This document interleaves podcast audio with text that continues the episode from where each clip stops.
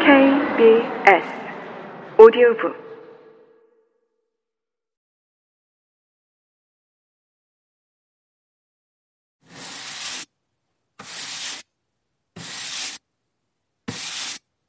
로즈 위메는 확실히 유능했지만 같이 있다는 것 자체가 티루를 우울하게 했다. 그래서 종종 로즈의 양어깨를 쥐고 흔들며 이렇게 소리를 지르고 싶었다. 넌 스물둘이라고! 아휴, 젠장. 그렇게 순교자 같은 분위기를 풍기지 말라고! 미간에 주름 좀 펴고, 그 꽉 담은 입술에서 힘 좀 빼! 안 그러면 서른에 쭈그렁 바가지가 될 거라고. 네 삶이 개떡 같다면 그걸 어딘가 휙 날려버리고 바꾸라고. 그러나 다리 셋으로 걷는 사람이 그것도 그 중에서 두 짝이 나무로 되어 있는 사람이 누군가의 어깨를 거머쥐고 그 사람을 흔들어 제정신을 차리게 해준다는 것은 아주 힘든 일이었다. 균형 잡기 힘드니까. 티루는 자신의 집안을 뒤집어 엎어놓거나 눈에 안 띄게 벽에 바짝 붙어 지나가거나 언제라도 먹잇감에 달려들 만반의 태세를 갖춘 채 구석에 숨어 있거나 손에 빗자루를 들고 복도 한가운데에 떡하니 서서 티루를 오도 가도 못하게 하거나 화장실에서 엎드려 변기 속에 머리를 집어넣고 있어서 자신을 놀래주거나 하는 로즈 위메의 불행한 모습을 참고 보는 것보다는 차라리 상 르그레의 의사 선생이 준 진정제를 좀 더 복용하고 아주 위험하지만 그래도 매우 고맙고 행복한 무기력 상태에 빠지는 편이 더 좋았다. 티루의 표현대로라면 divin coma, 멋진 혼수 상태의 말이다. 로즈 위메는 티루의 과거에 대해 모르는 것이 없었고, 티루는 로즈의 시선에서 느껴지는 냉랭함의 원인이 바로 그 때문이 아닐까 가끔씩 의문을 가지기도 했다. 로즈 위메의 엄마는 오타와의 암늑대가 자신에게 이야기해준 모든 것을 그대로 로즈에게 전해줬기 때문에 로즈는 티루의 모든 것을 알고 있었다.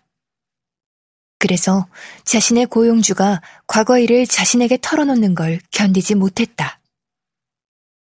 로즈 위메를 고용한 첫 해 동안 티루는 무료한 시간을 보내기 위해서 또는 그저 그렇게 하고 싶은 마음이 들어서 자신의 놀라웠던 삶을 이야기해 주려고 했으나 로즈는 언제나 이렇게 중얼거리면서 교묘하게 빠져나가는데 성공했다. 저 그러려고 여기 온 게 아니에요. 혹은 지금 시간이 없어요. 또는 말 상대가 필요하신 거라면 제 여동생 가브리엘을 보낼게요. 걔는 수다를 엄청 떨거든요. 저는요, 여기 걸레질 하러 온 거니까 걸레질을 할 거라고요. 티루는 로즈가 매우 젊은 나이에도 불구하고 자신의 과거를 헬란하고 있다는 것을 금세 깨닫게 되었다. 그에 비해서 로즈의 엄마는 그걸 재미있게 받아들였고 약간의 질투가 나서는 대걸레로 바닥을 밀다 말고 가끔씩 이렇게 선언하곤 했다.